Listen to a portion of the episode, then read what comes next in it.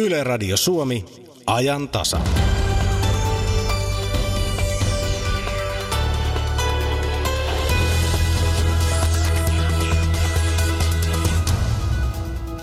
Vuonna 1918 Suomi raastettiin kahtia väkivaltaisesti. Sisällissota jakoi kansakunnan ja jätti syvät haavat sen muistiin. Rikki revetty maateoksessa Suomen sisällissodan syitä, tapahtumia ja seurauksia käydään läpi yli sadan vuoden aikajänteellä. Pankit haluavat, että pankkiasioita hoidetaan yhä enemmän netissä tai älypuhelimella asiakkaan iästä riippumatta. Millaista on koulunkäynti nyky-Venäjällä? Vielä vuonna 2000 koulumenestystä mittaavat PISA-tulokset olivat Venäjällä mittausmaiden heikoimmasta päästä, mutta esimerkiksi viime vuonna kerrottiin, että kansainvälisen lasten lukutaitoa mittaavan PIRLS-tutkimuksen mukaan lukutaidon kärkimaita ovat nyt Singapore ja Venäjä. Presidentti Donald Trump on viime päivänä uhonnut aloittavansa ja voittavansa kauppasodan, jotta yhdysvaltalaisten yritysten asemaa ja työpaikkoja voitaisiin suojella. Mitä Trump kauppasodalla tarkoittaa ja mitä seurauksia sillä olisi? Kuuntelet ajan tasaa. Studiossa Jari Mäkäräinen, hyvää iltapäivää. Mutta aloitetaan tuolla konkurssiuutisella. Pörssiyhtiö Ahtium Oyj eli entinen Talvivaara on kertonut hakeutuvansa konkurssiin. Yhtiön mukaan kassavirta ei riitä kattamaan kuluja eikä uutta rahoitusta ole saatavissa. Puhelimessa on nyt Osakesäästäjien keskusliiton puheenjohtaja, laskentatoimien rahoituksen professori Timo Rotovius. Hyvää iltapäivää. Hyvää iltapäivää. Tällä entisellä Talvivaaralla on yhteensä yli 80 000 omistajaa, joista enemmistö, kai noin 75 000, on piensijoittajia. Onko nyt kirkossa kuulutettu, että he menettävät rahansa ja sijoituksensa? Joo, siis kyllähän rahat menetettiin jo aikaisemmin tämän toiminnan seurauksena, mutta kyllä se voisi sanoa niin, että nyt on sitten niin kuin kaikille varmaan selvä, että se rahojen menetys on ihan lopullista. Enää ei ole toivoa, että sieltä saisi mitään takaisin. Minkälaista sijoituksista tiedätkö näiden piensijoittajien osalta on kyse? Kuinka suurista summista ehkä puhutaan? No se on luonnollisesti vaihdellut aika paljon. Mä luulen, että tyypillinen sijoitus on ollut semmoista muutaman sadan tai korkeintaan muutaman tuhannen euron luokkaa. Valtaosa sijoituksesta on tämän suuruisia. Mutta kyllä sieltä löytyy sitten tämmöisiä useamman sadan tuhannen, saattaa olla jopa miljoonan euron sijoituksia. No Talvivaaran kaivososakeyhtiö pääsi viime vuoden kesäkuussa yrityssaneerauksen myötä pääosasta veloistaan Kaupankäyntiyhtiön osakkeella päättyi Helsingin pörssissä jo loppuvuonna 2014. Kuinka yllättävä tai odotettavissa oleva tämä konkurssi oli? Kyllä se oli oikeastaan sen ahtiun alusta asti jo selvä, että ei tästä oikein tule mitään. Ne oli aika epätoivoisia ne yritykset, mitä ne yritti keksiä uutta liiketoimintaa. Ne ei oikeastaan niin millään tavalla liittynyt tähän vanhaan liiketoimintaan, niin semmoiset hankkeet on yleensä aika lailla tuon tuomittuja se olisi vaatinut, jotta toimintaa olisi voitu jatkaa, niin se olisi vaatinut aika paljon lisää rahoitusta. Ja kyllä usko tämän yrityksen toimintaan, niin kyllä se oli niin heikko, että se rahoituksen saaminen oli käytännössä ihan täysin mahdotonta. No yhtiö suuri omistaja on valtiosijoitusyhtiö Solidium reilun 7 prosentin osakeosuudella. Millainen menetys tämä konkurssi on valtion kannalta? No ei tämä konkurssi nyt enää oikeastaan merkitse mitään. Niin kuin sanottu, niin ne rahat menetettiin jo aikaisemmin. Eli kyllä siellä Solidiuminkin taseessa pitäisi olla tällä hetkellä käytännössä sitten osakkeiden arvo nolla. Eli se ei niin tällä hetkellä näy millään tavalla, vaikka tämä konkurssi nyt toteutuu. Kyllä ne, niin kuin sanottu, ne rahat menetettiin jo aikaisemmin. No yhtiön alkuaikana tätä pidettiin kansan osakkeena, siitä kertoo jo piensijoittajien hurja määrä. Näettekö, että tällä konkurssilla on vaikutusta suomalaisten piensijoittajien sijoitusinto? Vai oliko tämä jonkinlainen tarpeellinen opetus kenties? No sekä että. Mä pahoin pelkään, että talvivaaraan lähtee aika paljon semmoisia ihmisiä mukaan, jotka eivät ole aikaisemmin sijoittanut osakkeisiin lainkaan. Ja ne ei innostunut jostakin syystä, en ymmärrä miksi, mutta jostain syystä innostuttiin sitten tämmöisestä, melkein voisi sanoa, että niin pelivaperista. Et siinä oli vähän samalla, samanlainen ajatus taustalla kuin joku lottoaminen tai muu vastaava uhkapeli. Niin tämmöiset ihmiset, jotka lähti mukaan, niin voi olla, että he on nyt pelästynyt niin pahasti, että heitä on vaikea houkutella uudestaan mukaan. No voisiko tällaisella sitten toisaalta olla joku tämmöinen opetus, mitä ehkä noin laajemmin kansa voisi kaivata sijoittamisesta, mitä se on? Kyllä, joo. Siis on tässä niin positiivinen puoli, jos että mä luulen, että nyt ihmiset ehkä lopultakin silmät on avannut, avautunut sen suhteen, että kaikkia rahoja ei missään nimessä kannata pistää yhteen kohteeseen, vaikka se olisi kuinka houkutteleva vaan kannattaa hajauttaa. Kun osakkeisiin sijoittaa, niin ostaa erilaisia osakkeita salkkuun, niin vaikka yksi niistä menisikin konkurssiin, niin se ei kyllä sitä koko salkkua tuhoa. Kiitos näistä arvioista Osakesäästäjien keskusliiton puheenjohtaja Timo Rotovius. Kiitos. Tämä on ajan tasa. Sitten sadan vuoden takaiseen sisällissota aikanaan tosiaan jakoi kansakunnan, jätti syvät haavat sen muistiin, näin sanotaan. Rikkirevitty maa on kirja, jossa sisällissodan syitä, tapahtumia ja seurauksia käydään läpi yli sadan vuoden aikajänteellä. Tässä tarkastellaan niin sotaan johtaneita ja siihen liittyneitä tapahtumiakin kuin ajan yhteiskunnallista ilmapiiriä ja esille pääsevät myös aiemmin vähemmälle huomiolle jääneet naisten ja lasten kokemukset. Tervetuloa ajantasan toinen kirjan toimittajasta ja yksi kirjoittajista Helsingin yliopiston Suomen ja Pohjoismaiden historian dosentti Tuomas Tepora. Kiitos. Mitä tämä sadan vuoden aikajänne muuten tarkoittaa tässä? No se on tietenkin aika yksiselitteisesti sitä, että nyt on tämä sadan vuoden ää, muistovuosi meneillään ja tota, se tarkoittaa siis sitä, että sisällissotahan ei ole tapahtumana tietenkään mikään tämmöinen pysyvä, vaan se, se on saanut erilaisia tulkintoja, sitä on muistettu hyvin eri tavoin eri vuosikymmeninä. Ja, ja tota, onhan tunnettua myös, vuodesta 18 ei ole välttämättä suomalaisten keskuudessa mitään vakiintunutta nimitystäkään, ja, ja, ja eri aikoina on käytetty vähän eri, eri nimityksiä. Miten muuten sisällissota tutkitaan? Ihan pari esimerkkiä vaikka kirjasta, jolle historiatutkimus sinänsä ei ole tuttua. No, miten sisällissota tutkitaan? Tota, tässä on ymmärtääkseni tuoreinta suomalaisesta tutkimusta, siinä, eikö siinä, vaan? Siis joo, kyllä tässä meidän teoksessa siihen on ö, koottu, koottu tavallaan ö, pitkälti, ö, sanotaan nyt lainausmerkeissä, niin tota, kaikki, kaikki tota oleelliset, oleelliset sisällissodan tutkijat ja myös sisällissodan muistamisen tutkijat. Ja tota, no, sisällissotahan tutkitaan ö, tietenkin... Ö, aika paljon on ollut tässä viimeisen kahden vuosikymmenen aikana niin otsikoissa se, että ollaan käyty uudestaan läpi esimerkiksi sisällissodan uhreja ja uhrilukuja. Ja ollaan pyritty identifioimaan ihmisiä ja tavallaan niin kuin saamaan, saamaan semmoista kauan kaivattua ää, ää, ää, ko- kovaa dataa aiheesta. Se on aihepiiri, mikä kiinnostaa aika paljon yleisöä. Mutta sisällissotaa tutkitaan myös ö, monipuolisemmin, varsinkin nykyään. Et, et esimerkiksi tota, sisällissodan kokemushistoria, se, miten tämä sisällissodan aika ää, välittyi eri ihmisryhmille, eri, eri, eri, eri tota, ää, tota, osapuolille sekä myös esimerkiksi naisten kokemukset, lasten kokemukset on ollut viime aikoina tapetilla, niin kuin tässä meidän teoksessa esimerkiksi. Ja sitten just sisällissodan muistaminen, joka on tosi monipuolinen ää, ää, tulokulmaa, että sitä voidaan tarkastella muistin politiikan näkökulmasta, eli se, että miten, miten, miten tota, eri poliittiset ryhmittymät, puolueet, intressiryhmät ovat, ovat käyttäneet sisällissotaa tai vuotta 18 hyväkseen, mutta myös tälleen niin kulttuurihistoriallisesti ja, ja, esimerkiksi kansanperinteen näkökulmasta. Mielenkiintoistahan on esimerkiksi tutkia vaikkapa tota, näitä erilaisia kauhukertomuksia, joita, joita sisällissodasta on jäänyt elämään pilvin pimeä, jotka, jotka ei, ei, ei ehkä kerro niinkään siitä sisällissodasta itsestään, vaan nimenomaan siitä, että kuinka ihmiset pyrki hahmottamaan tätä hyvinkin traagista ja vaikeaa kokemusta. Ja näyttää siltä, että tai näin siis on, että tämä kiinnostaa myös ulkomailla. Tämäkin materiaali niin alun perin on englannin kielellä julkaistu ja tota, siitä ymmärtääkseni ympäri maailmaa ollaan kiinnostuneita tällä hetkellä. Mm, joo, pitää paikkansa. Se on itse asiassa neljä vuotta sitten 2014 julkaistu englanniksi. Tämä on nyt sitten Kati Pitkäsen suomentama, mutta se on myös muokattu kotimaiselle lukijakunnalle ja päivitetty tietenkin viimeisimmillä muistin poliittisilla ää, ää, tapahtumilla.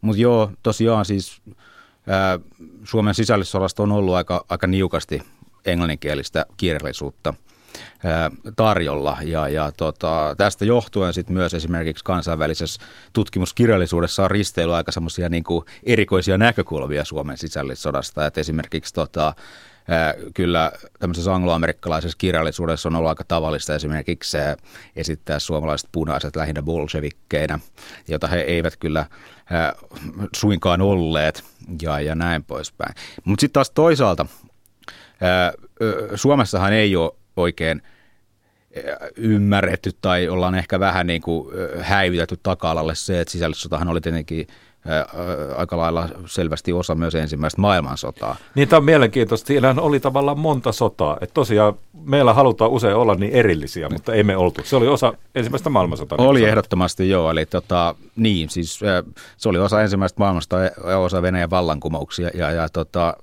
siinä vaiheessa sitten, kun tota, Venäjä, Venäjä vetäytyi, vetäytyi Suomesta, niin Saksa tuli tilalle. Eli toisin sanoen se oli, Suomi jäi vähän niin kuin kahden suurvallan välisen konfliktin jalkoihin. Ja myöskin tämä oli sillä tavalla ihan tämmöinen perinteinen sisällissota, että siinähän taisteltiin nuoren Suomen valtion hallinnasta. Kyllä, ehdottomasti. Eli siis, sisällissota oli, oli luonnollisesti myös luokkakonflikti, ja ilman sitä luokkaeroahan tätä sisällissotaa ei olisi sellaisessa mielessä voinut ollakaan, kun se, se oli. Eli, eli tota, se, oli, se oli sitä. Ja, ja tota, sitten tietenkin tämä valkoinen vapaussota näkökulma, niin kyllä sekin voidaan ymmärtää, ymmärtää tietyssä mielessä, mutta, mutta että se idea siis tästä selkeästä tämmöisestä niin kuin Venäjästä irtautumisen sodasta, niin, niin ei, ei ehkä sovi ihan kauhean tota, hyvin siihen kertomukseen. No, olet kirjoittanut tähän sodan kulttuurihistoriasta, jos se nyt on oikea sana, ja pohtinut esimerkiksi tämmöistä uhriajattelua. Sitä oli sekä punaista että valkoisten puolella. Miten se näkyy? No se oli kauhean, kauhean tota oleellinen, oleellinen seikka oli nimenomaan, jos ajatellaan nyt vaikka tätä valkoista, valkoista tota, vapaussota myyttiä, ne oli, oli hakea, hakea tälle saavutetulle itsenäisyydelle tämmöinen tota, uhri. Eli se, että Ikään kuin se oli, hinta, joka Kyllä maksettiin. hinta, eli se, se, että se oli lunastettu verellä. Ja tämä, tämä oli hyvin, hyvin tärkeä juttu, ja siinä oli hyvin vahvasti uskonnollinen lataus myös mukana. Ja eikö meillä sotien välinen Suomi, se voi jossakin mielessä sanoa tämmöiseksi valkoiseksi suomeksi. Kyllä voi ehdottomasti sanoa valkoiseksi suomeksi, vaikka ää, ää, siinä oli myös harmaan sävyjä ja, ja heti alusta lähtien. Niin ja niin sanotut punaiset taas sosiaaliset integroitiin esimerkiksi paikallisdemokratian kautta aika hyvin yhteiskuntaan. Meillä oli vaikkapa tota, osuusliikkeitä ja niin edelleen. Kyllä joo, joo, ja sekin täytyy muistaa, että työväenliikehän jakautui sitten sisällissodan seurauksena sosiaalidemokraatteihin ja kommunisteihin, joista sitten sosiaalidemokraatit sitoutuivat parlamentaariseen toimintaan. Ja sekin oli itse asiassa iso tekijä sitten sille, että, että tota, nämä jakolinjat alkoi pikkuhiljaa lieventyä jo, jo ennen toista maailmansotaa. No tuntuu, että on vieläkin sukuja, joissa muistoja aktiivisesti jotenkin uusinnetaan. Se on varmaan osa tätä kulttuuri, kulttuurihistoriaa sekin, että kaikki nämä koko sata vuotta on jokainen sukupolvi uudestaan ja uudestaan saanut tietynlaisen muiston. Kyllä se pitää ihan paikkaansa. Tietenkin siinä on hirveästi paikallisia eroja ja, ja, ja, ja on semmoisia niin seutuja Suomessa, jossa tämä vuoden 18 muistokulttuuri on säilynyt hyvinkin vahvasti. Ajatellaan vaikka Etelä-Pohjanmaa, jossa on tämä tuommoinen valkoinen perinne ollut voimissansa oikeastaan käytännössä katkeamattomana. Sitten on seutuja, niin kuin vaikka Tampere, jossa, jossa tota, nimenomaan taas tämmöiset niin punaiset muistot dominoivat, vaikka sielläkin on ollut vahva valkoinen perinne tähänkin päivään saakka. Ja, ja tota, totta kai ny, nykyään tai tänään, jos ajatellaan tämän päivän muistamista, niin tässä on paljon myös sitä, että ihmiset pystyvät valitsemaan puolensa vähän niin kuin tilanteen mukaan ja pystytään samastumaan kumpaankin osapuoleen. Siitä on jo niin pitkä aika tavallaan niin kuin turvallinen etäisyys tähän sotaan, että sitä pystytään käsittelemään jotain niin kuin sovinnonkin näkökulmasta. Mutta sitten kyllä, kyllä totta kai siis on, on tiettyjä niin kuin poliittisia liikkeitä, missä, missä tämä vuoden 18 muistokulttuuri, se muodostaa sellaisen institutionaalisen muisti, johon pitää kasvaa tavallaan sisään. Ja, ja, ja, ja sitten nimenomaan tämmöisessä, jos ajatellaan nyt vaikka paikallishistoriaa ja paikallishistoriasta kiinnostuneita ihmisiä, niin kyllä vuosi 18 on tosi kova sana näissä piireissä edelleenkin. Joo, ja tänä vuonna kun on paljon ollut erilaisia seminaareja ja muita tapahtumia, niin huomannut, että, että on oikea kultavuosi juuri paikallishistorian harrastajille. On ehdottomasti. Ja se on tietysti hyvä asia, että historia kiinnostaa. Totta kai.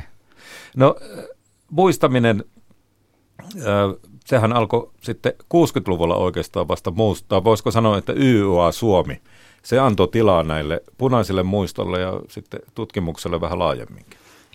Joo, pitää kyllä hyvinkin paikkansa. Siis tota, tämmöinen 40-50-luvun vaihteessa oli tämmöinen oikeastaan kommunistivetoinen tai SKDL-vetoinen muistobuumi. Ja, ja se, se, se, sehän ei sitten välttämättä edustanut sitä koko punaista muistokulttuuria. Että sitten taas oli tämmöinen niin sosiaalidemokraattinen vakaumuksensa puolesta kaatumisen muistokulttuuri, joka alkoi jo toisen maailmansodan aikana, niin piti kyllä pintaansa. No Väinö Linnan Pohjan tähti-trilogia on tietenkin se, minkä kaikki nyt tuntee, tietää. Sillä oli iso vaikutus siihen, siihen ja se tavallaan niin kuin myös ö, avasi, avasi historian tutkimuksellekin sitä tilaa.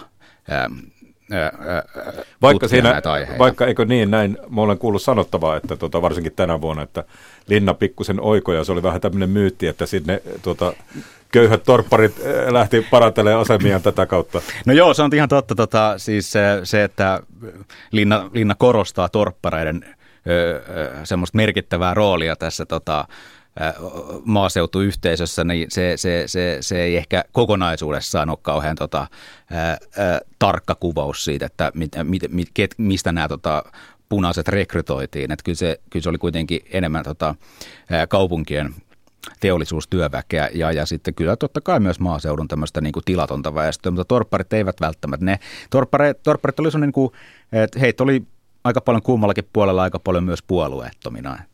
No Tuomas Tepora, 90-luku, näin mä tästä luin, taisi olla aika mielenkiintoinen sitten, kun se katosi se tuota, Neuvostoliitto, niin, niin meillä tuli ihan uudenlaista muistamisen kulttuuria tähän, tähänkin asiaan. No joo, se on totta. Se, siihen, siihen se, sehän liittyy myös se, että toisen maailmansodan tämmöinen muistobuumi tuli samaan aikaan ja se liittyy siihen, että tämmöiset niin kuin, ulkopoliittiset pidäkkeet katos. Ja silloin myös esimerkiksi vapaus... oli kauniisti sanottu, ulkopoliittiset pidäkkeet katos. niin, eli, eli, eli, ja sit, silloin myös vapaussota koki semmoisen lyhyen renesanssin. Ää, ja, ja, ja, ja tota, olihan tämä vapaussodan perinne, siis siinä mielessä tarkoitan vapaussodan perinnettä, jossa, jossa pidettiin yllä, yllä sitä, sitä tietynlaista ää, ää, ää, myyttiä tästä vuodesta 18 tämmöisenä niin kuin puhdasverisenä vapaustaisteluna, niin tota, olihan se pitänyt pintansa pinnan alla. M- mutta että tota, joo, nää, se tuli hetkellisesti takaisin, siellä oli ää, aika paljon tota, ää, tällaista tota, aktiivisuutta tällä saralla. Ää, mm, sitten taas toisaalta niin myös, myös, myös se semmoinen muistelubuumi, joka liittyy, liittyy näihin sotiahistoriaan ylipäätänsä, niin avasi kyllä tietä myös sitten tämmöisille uudenlaisille näkökulmille, esimerkiksi nimenomaan tutkimuksen saralla. Ja alettiin hyvin vahvasti tutkimaan tota, Esimerkiksi Heikki Ylikankaa tie Tampereelle tuli 93 ja, ja, ja siinä myös niin kuin muistitiedolla oli merkittävä Silloin rooli. oli vielä ihmisiä elossakin, kyllä, jotka, jotka kyllä. silloin oli tietysti Joo. suuri arvo, että silloin tehtiin uudenlaistakin tutkimusta. Kyllä, kyllä.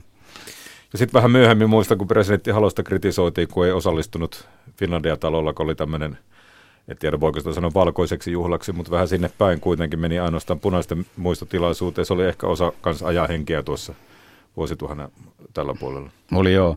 Ja tota, tietenkin nyt mm, sosiaalidemokraattinen poliitikko tämmöisessä vapaussodan perinnejärjestön järjestämässä juhlassa, niin olisi se tavallaan ollut historiallisestikin aika poikkeuksellista. No, mitäs Tuomas Tepora sanot, onko nyt sitten se tapa, miten nyt muistetaan, niin meillä on varmaan myös oma tapamme. Ja olen kuullut tämmöisenkin sanan nykyään sanottavan kuin sovinto. Mistä se johtuu, että tämmöinen sana on tullut esiin? No sovinnosta on tietenkin puhuttu jo, jo vähän pidemmän aikaa, esimerkiksi kymmenen vuotta sitten sitten Tampereella järjestettiin sovinnon kulkue, kun vietettiin 90-vuotismuistovuotta ja ja, ja sovinto, siis mä luulen, että silloin, silloin tekemistä myös kansainvälisen politiikan kanssa, eli on, on nämä niin kuin totuuskomissiot, mitä on ollut Etelä-Afrikassa, ää, Jugoslavian hajoamies, hajoamiessotien tota, oikeudenkäynnit, Kambodžassa on ollut tällaisia. Se on kansainvälisesti kuuma teema ja ollaan herätty Suomessakin siihen, että itse asiassa silloin he, heti vuoden 18 tapahtumien jälkeen niin tota, suurin osa tämmöisistä tekijöistä, jotka nykytermein leimattaisi sotarikollisiksi kumminkin, kummallakin puolella, niin pääsivät ää, osittain koiraveräistä. Ja, ja tota, sitten on ollut tätä tietynlaista epätietoisuutta näistä tapahtumista ja, ja on ollut paljon huhuja, jotka on nykypäivään saakka.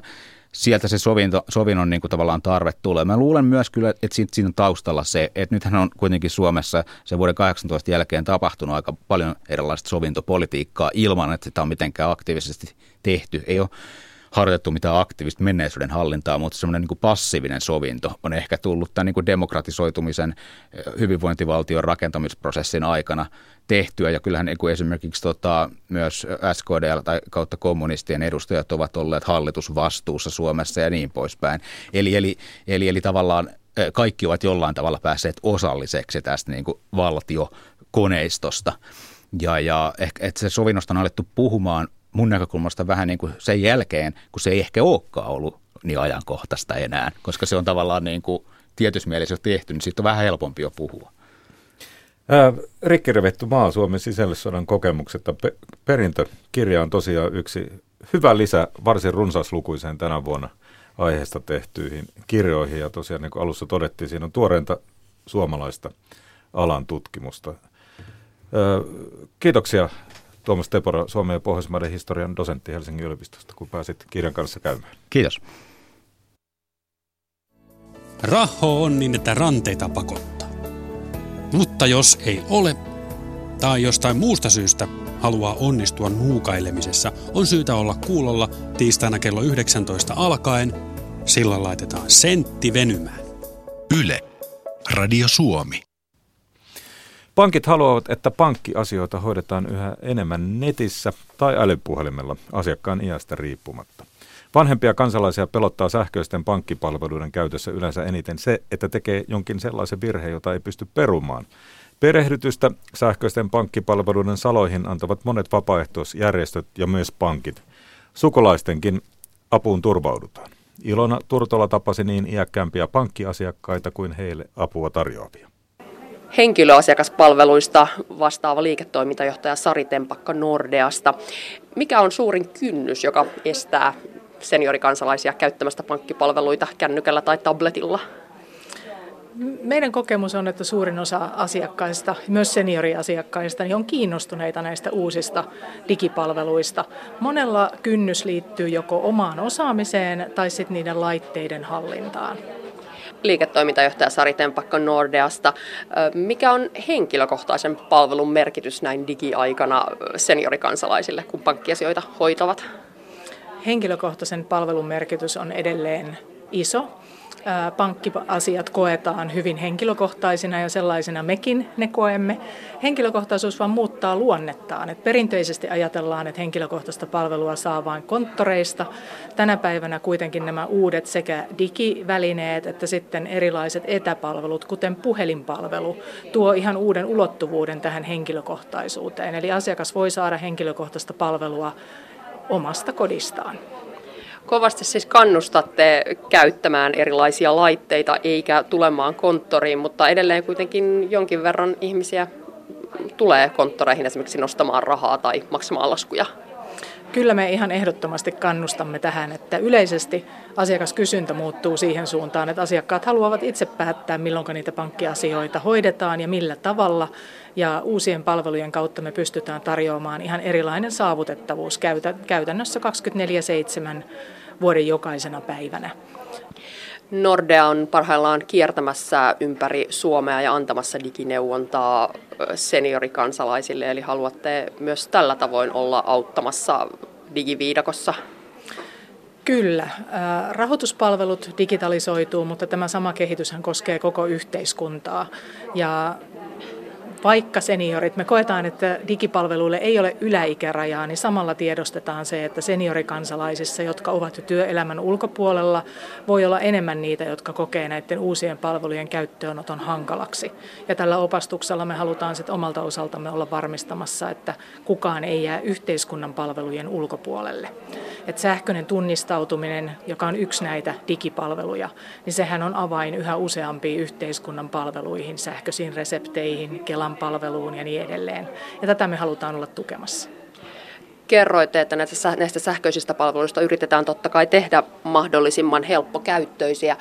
Millaista palautetta asiakkailta kuitenkin tulee? Mitkä asiat koetaan vaikeimmiksi, jos puhutaan esimerkiksi pankkipalveluiden käyttämisestä netissä? Hmm. Suurin kynnys ehkä liittyy juuri uusien palvelujen käyttöönottoon. Meillä on verkkopankkia käytetty Suomessa jo tosi pitkään, asiakkaat on tottuneet siihen ja kun joku palvelu toimii asiakkaan mielestä hyvin, niin ihan luonnollistakin on, että kynnys sitten uuden opettelemiseen on, että tulee kysymys, että miksi opettelisin. Tarja Lahtinen, miten yleensä hoidatte pankkiasianne? No tyttäreni pääasiassa hoitaa pankkiasiani, mutta hän pitää aina huolta, että minulla on, että voin Visa-elektronilla nostaa sitten rahaa, että en ole pulassa. Minkä tähden itse ette hoida pankkiasioita? Koetteko ne vaikeiksi? No olenhan minä niitä kyllä hoitanut pitkän ikäni, mutta hän nyt haluaa sitten niin sanotusti hu- huolehtia lainausmerkistä.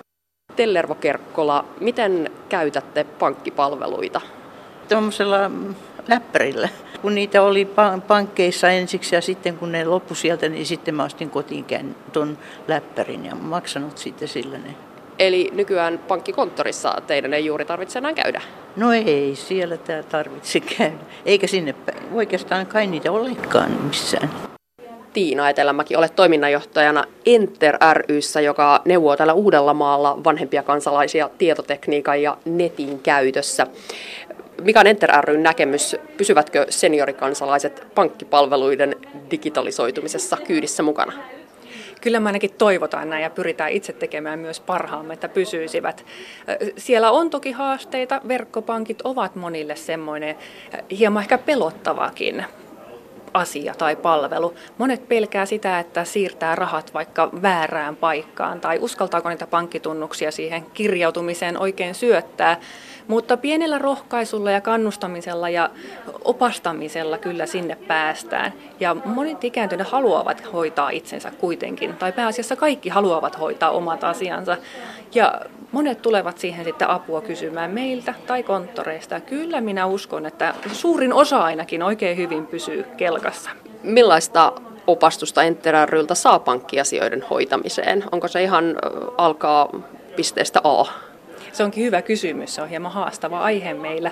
Vapaaehtoisethan eivät voi toisen tunnusluku, tunnuslukuja ottaa haltuun tai käyttöön, mutta sitten voidaan käydä esimerkiksi vähän videoiden avulla tai näyttää, miltä mikäkin palvelu näyttää. Ja vähän käydä sitä logiikkaa läpi ja avustaa sitten alkuun, kertoa mihin pitää mitäkin tietoja syöttää ja mitä sitten tapahtuu. Enter ryn Tiina Etelämäki. Miten vanhemmat kansalaiset kokevat sen, että pitää asioida koneen kanssa eikä saa henkilökohtaista palvelua, jotain, jotain joku, joka puhuisi? No sekin on niin tosinaan moninainen ryhmä nuo meidän ikääntyneet, yli miljoona yli 65-vuotiaista. Osu, osa porukasta on oikein iloisia siitä, että voivat ha- hoitaa itse asiansa koneella nopeasti ja siirtyä sitten tekemään jotain muuta. Ja toiset taas haluaisivat asioida ihan ihmisen kanssa eikä koneen kanssa. Eläkeläiset ovat tosiaan moninainen porukka myös iän puolesta, eli on virkeitä 65 mutta missä iässä digipalveluiden, mukaan lukien pankkipalveluiden käyttö alkaa sitten vähentyä? Kyllä se tilastojen valossa on oikeastaan sen 75 ikävuoden jälkeen, kun käyttö alkaa vähentyä kaikissa sähköisissä palveluissa ja laitteiden käytössä. Viimeistään usein siinä, kun 79 täyttää, niin sitten alkaa olla kovinkin pientä se käyttö. No miten tämän ikäiset pärjäävät esimerkiksi sitten pankkiasioiden hoitamisessa? Se onkin hyvä kysymys ja siinä on haastetta pankeille ja toki meille muillekin. Sitten ohjataan konttoreihin tai on erilaisia tapoja maksaa. Toki pankilta saa sitä tietoa taas, mutta voi tulla ihan minkä ikäisenä vaan oppimaan. Kyllä meilläkin on päälle 80 opastajiakin, että ei se ole aina sitä iästä kiinni, että kyllä ihminen osaa ja oppii kaiken ikäisenä. Mutta että vanhemmalla väellä selkeästi tarvetta voisi olla ihan perinteisille konttoreille.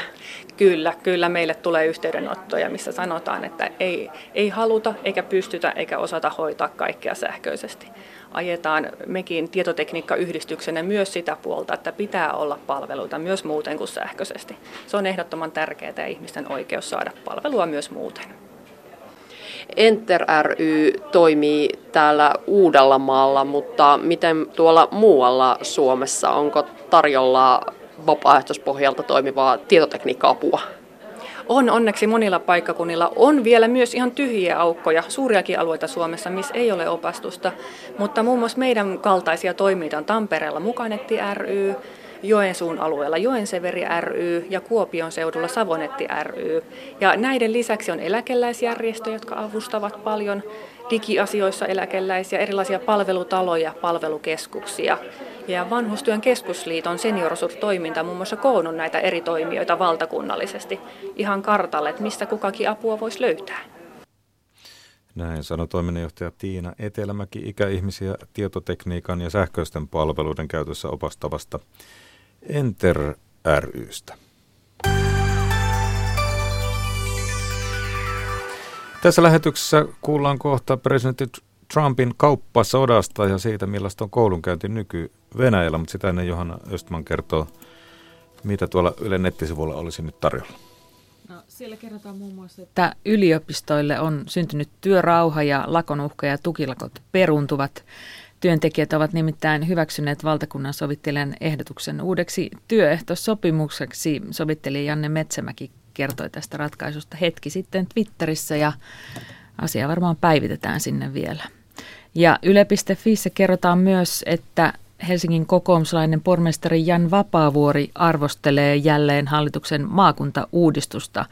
Vapaavuori kirjoittaa muun muassa, että samainen hallitus, joka alkutaipaleellaan hankki suosiota puhumalla poliittisista virkanimityksistä luopumisesta, byrokratian keventämisestä sekä ministerien ja avustajien määrän vähentämisestä, on nyt luomassa maahan ennennäkemättömän poliittisten virkanimitysten kerrostuman ja politrukki-rälssin vyöryn. Vapaavuoren mukaan kokoomuksen hallituspolitiikan ja Helsingin etujen välillä on iso ristiriita, ja hän ennakoi, että useampikin hallituspuolueen edustaja joutuu vielä, vielä tuskailemaan äänestääkö sote- ja maakuntauudistuksen puolesta vai oman kaupunki- ja oman kaupunkinsa edun vastaisesti. Vapaavuoren mukaan Uudistus kuitenkin kariutuu kevään aikana, eikä maakuntavaaleja koskaan järjestetä. Ja siellä Yle... vaikka veto? Tämä oli hänen näkemyksensä. Yle.fi kerrotaan myös, että kovan rasvan terveyshaitat ovat entistä selvempiä, vaikka julkisuudessa on aika ajoin asiasta ristiriitaista tietoa. Aina välillä julkisuuteen nousee väittämiä, joiden mukaan kovarasva ei olisi haitallista.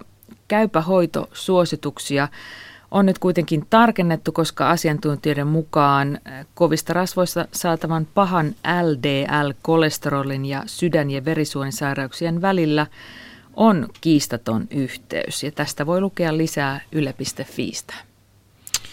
Kannattaa sitten ehkä ruokavaliossa hyödyntää semmoisia niin hyvää LDL, niin sitten voi nauttia näistä paremmista kovista rasvoista, jos niin sanotusti mausta Kyllä. jotain arvosta. Mutta on siellä Ylen nettisivulla myös mielenkiintoinen uutinen. Venäläisvakoilijan myrkytysmysteeri tuo mieleen Litvinenkon murhan Britanniassa. Britanniassa pitkään asunut Sergei Skripal löydettiin tiedottomana ostoskeskuksen penkiltä. Entisen sotilastiedustelu Eversti ja tämän tyttären kerrotaan altistuneen tuntemattomalle aineelle sunnuntaina. Tämmöinen tuolla meidän nettisivulla on. Tervetuloa studioon jutun kirjoittanut toimittajamme Heikki Heiskanen. Kiitos. Aivan alusta. Tämä on niin mielenkiintoista. Mitä siis tapahtui?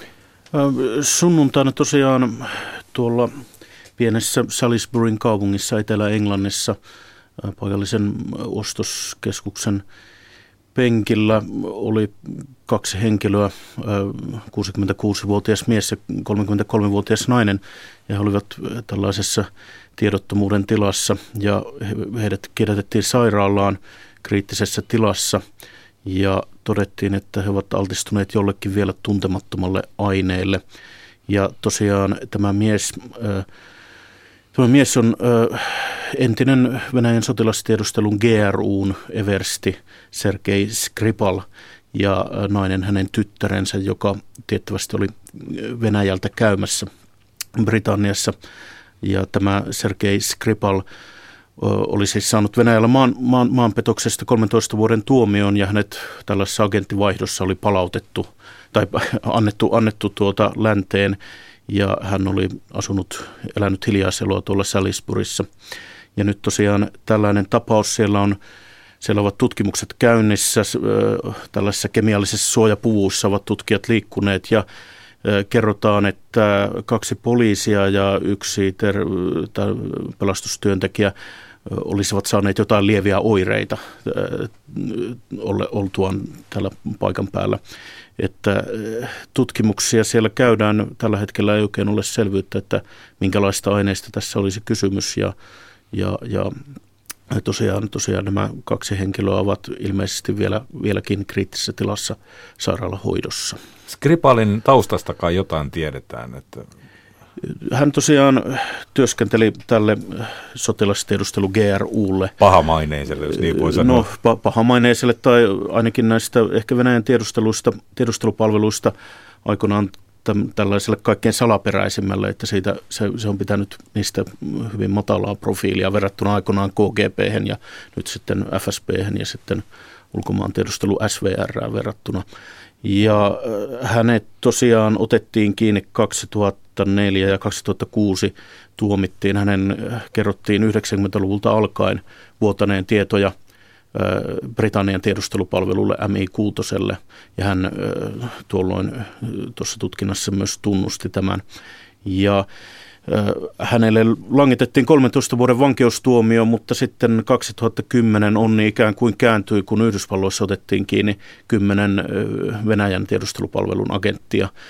Tämä on se tapaus, jossa muun muassa muistetaan tämä Anna Chapman niminen venäläisnainen. Hänestä hän tuli mediajulkis tämän, tämän tapauksen takia siellä Venäjällä. Ja heidät tosiaan vaihdettiin nämä kymmenen agenttia neljään Venäjällä vakoilusta tuomittuun henkilöön. Vaihto tapahtui tuolla Viinissä lentokentällä koneista toiseen siirrettiin, siirrettiin nämä henkilöt. Ja kaksi, kaksi näistä tosiaan Venäjältä vapautetuista päätyi Britanniaan tämä tutkija Igor Sutjagin, joka, joka tuota, jonka tuomio oli aika kyseenalainen aikoinaan, ja sitten tämä Sergei Skripal, joka oli selvästikin niin kuin, noin tiedustelumielessä tärkeämpi henkilö. Ää, kaikilla totta kai, niin kuin tuossa Yle Nettisuojan otsikossakin sanotaan, Litvinenkohan tästä tulee mieleen. Onko ollut muitakin tapauksia?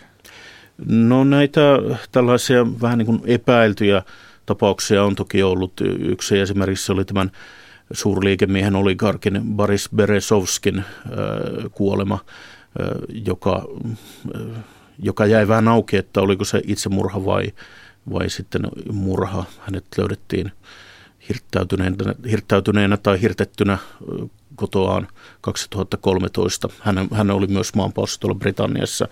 Ja sitten 2012 oli tämmöinen toinen tapaus, siinä oli tällainen Alexander Perepilitsni, joka oli ilmeisesti ottanut Sveitsin viranomaisia tällaisessa rahanpesututkinnassa. Se, poliisi sitä ei pitänyt epäilyttävänä, mutta sitten häneen liittyvät henkilöt ovat nostaneet epäilyksiä. Ja varmasti kun lisää saadaan tietoa, niin lisää myös meidän nettisivuilla. Kiitoksia toimittaja Heikki Heiskanen.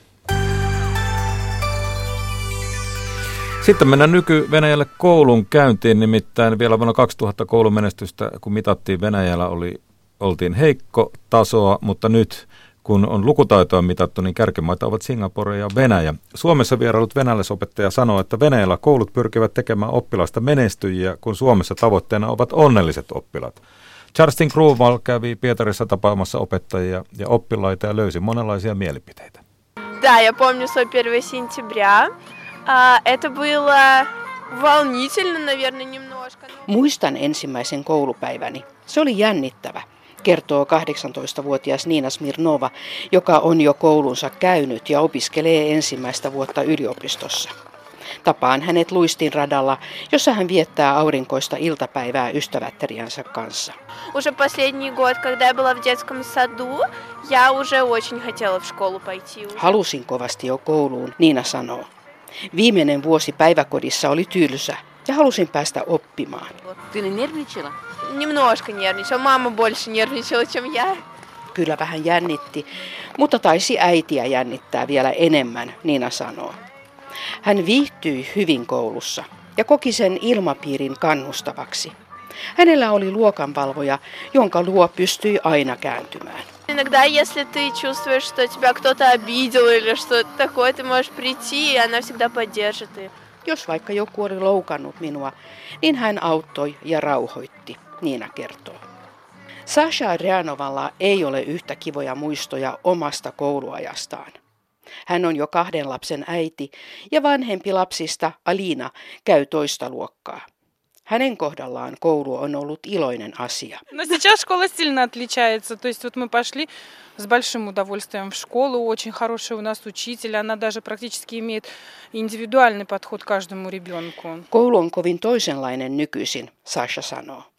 Alinan opettaja kohtaa jokaisen lapsen yksilönä. Hän tutustuu jokaiseen ja pyrkii ottamaan huomioon juuri sen lapsen ominaisuuksia ja tarpeita. Ja tähän opettaja pystyy, vaikka luokassa on 33 oppilasta. Но она каждого проверяет, каждого тетрадку, у каждого спрашивает. Hän tarkistaa jokaisen vihot ja kysyy jokaiselta jotakin tunnilla.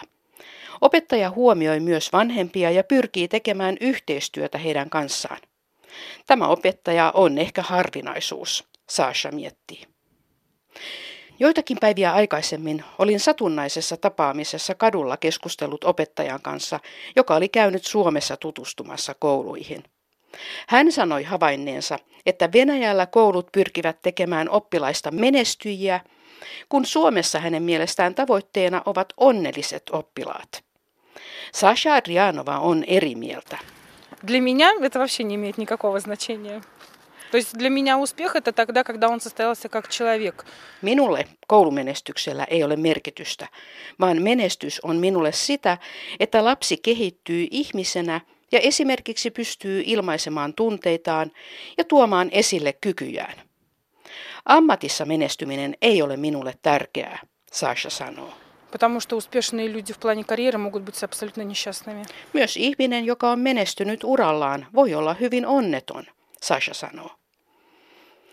Venäjällä on tosin hyvin tavallista, että vanhemmat panostavat lasten koulunkäyntiin muun muassa palkkaamalla tukiopettajia, jotka auttavat lapsia koulupäivän ulkopuolella. Näitä opettajia ei palkata vain heikosti menestyville, vaan myös luokassa hyvin menestyvät saattavat saada tukiopetusta pärjätäkseen vielä paremmin.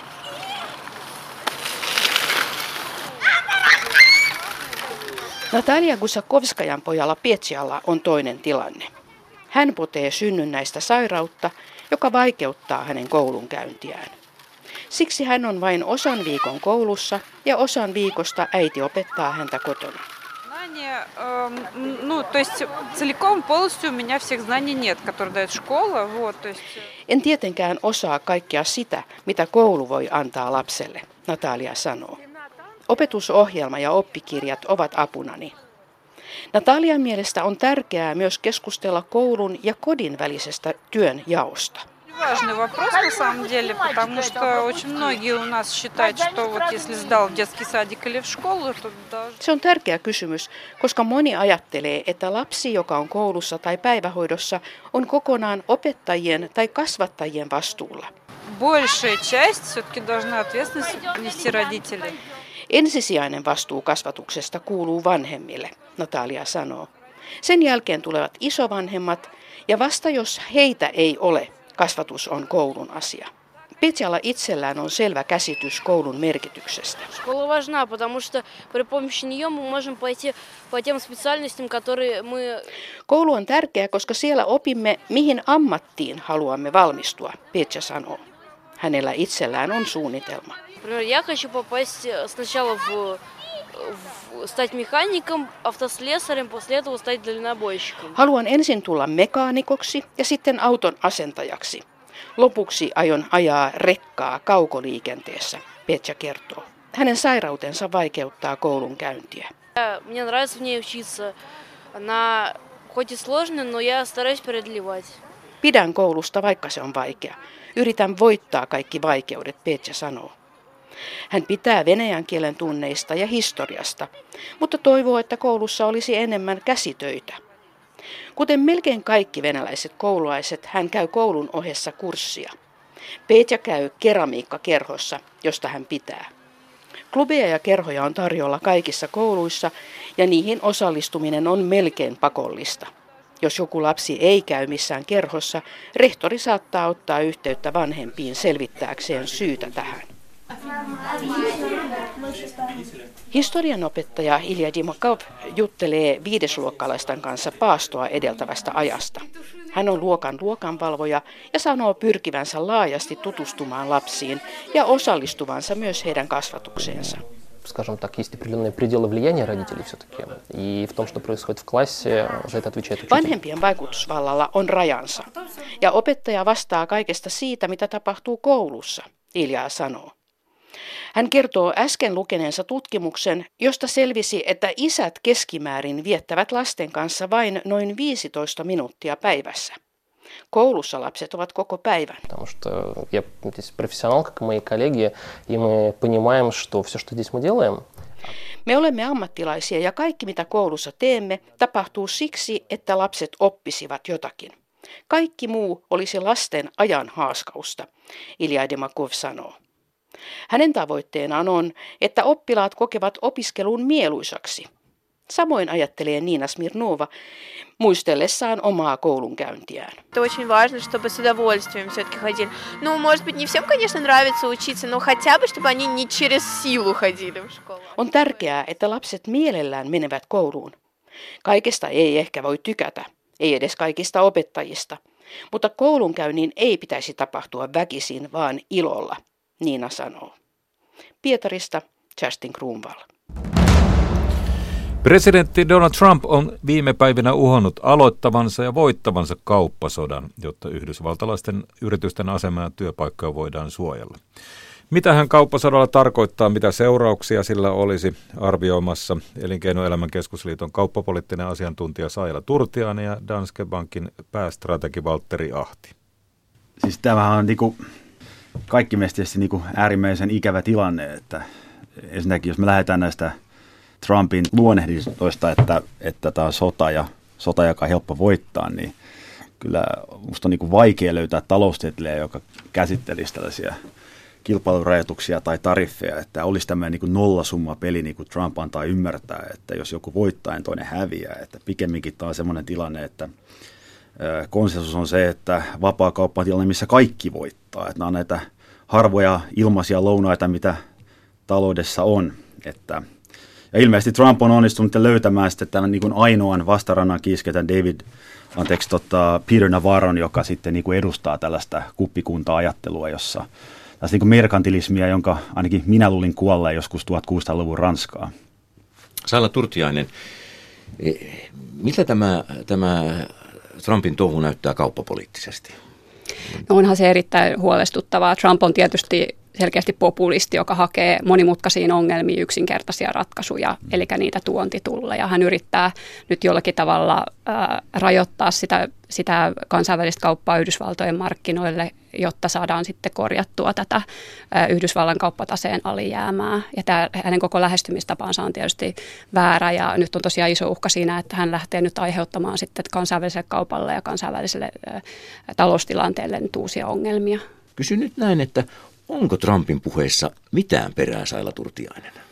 Että Yhdysvaltoja kohdellaan epäreilusti kansainvälisessä kaupassa ja että Yhdysvallat on tehnyt ennen Trumpia e, e, Yhdysvalloille epäedullisia kauppasopimuksia. Muun muassa puhuta nyt, e, eilen Trump puhui naftasopimuksen uudelleen neuvottelusta eli Meksikosta ja Kanadasta. No Yhdysvallan taloudellahan menee hirveän hyvin, että sinänsä on niin kuin hyvin, hyvin outoa, että tämmöisessä tilanteessa niin maa lähtee sitten vielä, vielä suojaamaankin omaa teollisuuttansa. Mutta tietysti tässä taustalla on, on ensisijaisesti se Kiinan nousu ja, ja vastaavasti sitten se Yhdysvaltojen lasku. Ja tässä sitten kipuilee, kipuilee maa nyt sitten yrittämällä, yrittämällä pitää kiinni siitä oma, omasta asemastansa ja, ja näin. Mutta että se, mikä tekee tästä tilanteesta on poikkeuksellisen, niin Trump ei edes yritä väittää, että, että nyt rajoitetaan epäreilua kilpailua, vaan hän on itse asiassa nyt rajoittamassa tätä alumiini- ja teräksen tuontia kansallisen turvallisuuden nimissä, mikä on erittäin poikkeuksellista ja erittäin huolestuttavaa myöskin, koska se on täysin epäselvää, että, että tämmöistä ei koskaan aikaisemmin tehty, joten me ei tiedetä, että onko tämä maailmankauppajärjestö VTOn sääntöjen mukaista toimintaa vai ei. Siellä löytyy semmoinen poikkeus VTOssa, mikä mahdollistaa sen, että, että jäsenmaat voivat, voivat luopua näistä omista sitoumuksistansa, mutta sitä on ajateltu, että tätä poikkeusta käyttäisiin lähinnä sotatilanteessa, mutta että Trump lähtee nyt soveltamaan tämmöistä kansallista turvallisuutta jo tämän tyyppisessä tilanteessa, niin se, se herättää silloin isoja kysymyksiä siitä, että mitä tapahtuu, jos, jos tämmöinen käytäntö on VTO-sääntöjen mukainen, jos se olisi olisi VTOn mukainen, niin silloin tietysti muut voisivat lähteä tekemään vastaavaa toimintaa ja, ja rajoittamaan kauppaa kansallisen turvallisuuden nimistä sitten jokaisessa tilanteessa. Tai vastaavasti, jos tämä ei ole VTO-sääntöjen mukaista, mikä tuntuu olevan muutenkin vähän se Yhdysvaltojen linja tällä hetkellä, että, että he kokee, että tämmöinen ylikansallinen järjestelmä, kuten VTO, niin ei, ei voi sitoa heidän käsiänsä, vaan he haluaa itse määrittää oman kaupansa. Valtteri Jahti, kohdellaanko Yhdysvaltoja epäreilusti? Vaikka tuossa nyt sitten tuossa kauppasodon aloitusjulistuksessa äh, Yhdysvallat vetoaa tosiaan tähän kansalliseen turvallisuuteen, mutta, mutta onko näissä suhteissa jotakin, jotakin epäreilua? Jos me nyt lähdetään, lähdetään miettimään, miten kauppaneuvot ylipäätänsä toimivat, tai mitkä tahansa neuvottelut, taloudelliset neuvottelut, niin niin lähtökohta on tietenkin aina se, että neuvottelun lopputulos heijastaa sitten niin kuin suhteellista, suhteellista valtaa ja, ja se, mikä on oikeudenmukaista, jos me nyt halutaan puhua oikeudenmukaisuudesta on se, että siksi me ollaan pyritty luomaan tämmöisiä instituutioita niin kuin VTO ja ennen oli GATT-sopimukset ja niin poispäin, koska ilman tämmöisiä instituutioita, joissa luodaan yhteisiä pelisääntöjä, niin me ollaan maailmassa, missä niin kuin nimenomaan vahvat sanelee heikommille kauppakumppaneilleen ehdot. Ja Yhdysvallat on edelleen maailman niin kuin talouden, vahvin talous, joten on niin kuin ilmeistä, että, että, no, että näin, näissä neuvotteluissa niin nimenomaan Yhdysvallat on se, joka kykenisi saamaan niin kuin parhaimman sopimuksen. Niin tästä lähtökohdasta mun mielestä se on vähän epäuskottavaa, että ikään kuin koulun, koulun tota, noin isoin poika pääsee kertoa, että hän on se, jota kiusataan. Kyllä, että. Mutta eivät nämä tällaiset tariffit ole aivan tavattomia. Euroopassa on niitä sovellettu esimerkiksi Kiinaa vastaan ja, ja, mm. ja Yhdysvallat on näitä käyttänyt. Ja, ja, ja mi, miksi tämä on nyt näin jotenkin, jotenkin uskomatonta, kun nyt sanotaan, että sitten komission puheenjohtaja Juncker jyrähtää, että, että tuota, tämä on sellaista peliä, johon, johon vastataan. Tässä, tässä tähän peliin kuuluu semmoinen niin jyrähtely, että niin kuin missä tahansa, että lähdetään kaivaan niin kuin, niin kuin neuvotteluasemia sillä, että tuo ja tuo on pöyristyttävää ja niin poispäin, ja sitten lähdetään iteroimaan kohti jotain – jotain yhteisesti hyväksyttävää sopimustilaa. Tota, joo, siis tariffeja on aina ollut, ja itse asiassa Yhdysvallathan on historiallisesti nimenomaan ollut tämmöinen niin kuin suojeleva, että jos me mennään vähän kauemmas historiaan, niin silloin kun Englanti oli suurvalta ja kannat tämmöistä laissez-faire, niin kuin vapaa kauppajärjestelmä, niin Yhdysvallat nimenomaan oli vastarannan kiskene, joka niin kuin maatalous, maatalousmahtina niin kuin mahtina, niin kuin pyrki suojelemaan nimenomaan niin kuin omaa tuotantoaan. Että Yhdysvalloissa on kyllä tämmöisiä niin kuin protektionistisiakin protektionistisiakin piirteitä, mutta en, en tiedä, onko se mielekästä sitoa Trump tämmöiseen niin kuin pidempään historialliseen kontekstiin.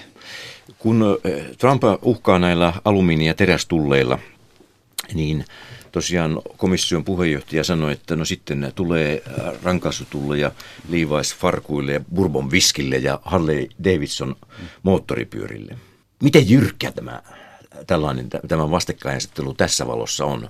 Levi's Farkut, Bourbon Whisky ja Harley Davidson moottoripyörät vaikuttavat aika heppäsiltä tässä yhteydessä. No se pahin skenaariohan tässä tilanteessa on se, että tämä lähtee nyt eskaloitumaan. Eli itse, että jos, jos Trumpin toimet kohdistuu nyt vaan, vaan teräkseen ja alumiiniin, mutta miten muut reagoi? Eli lähteekö tämä, tämä tilanne nyt siihen, että lähdetään vastavuoroisesti sitten rajoittamaan sitä kauppaa? Ja, ja komissiolla on tosiaan ollut aikaa tässä jo viime keväästä lähtien, kun tämä USA-tutkinta lähti käyntiin, niin aikaa pohtia siitä, että mikä se EUn vastaisku Yhdysvalloille olisi. Ja siellä on tosiaan listattu nyt sitten kolmen miljardin euron edestä tavaroita tuontia Yhdysvaltoihin, mihin mahdollisesti sitten lähdetään kostamaan näitä Yhdysvaltojen valtojen toimia. Ja tähän on tietysti hirveän huolestuttavaa, koska tästä saattaa nimenomaan syntyä nyt sitten se kierre.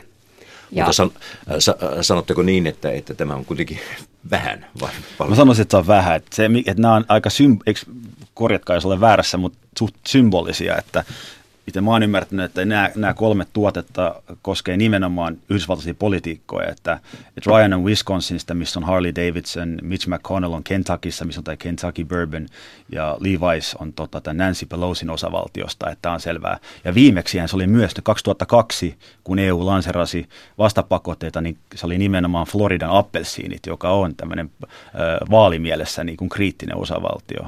EUhan selkeästi hakee sellaisia tuotteita, jotka olisi jotka muodostaa semmoista poliittista painetta siellä Yhdysvalloissa niin Trumpin suuntaan. Mutta mut se, tavallaan se, mikä tekee tästä tilanteesta ongelmallisen, on se, että on pikkasen kyseenalaista, että onko sekä EUn että Yhdysvallojen mahdolliset toimet, niin onko ne VTO-sääntöjen mukaisia vai ei. Ja tavallaan, että, että jos mietitään, että mitä se kauppasota on, niin se on sitä, että luovutaan niistä yhdessä sovituista säännöistä.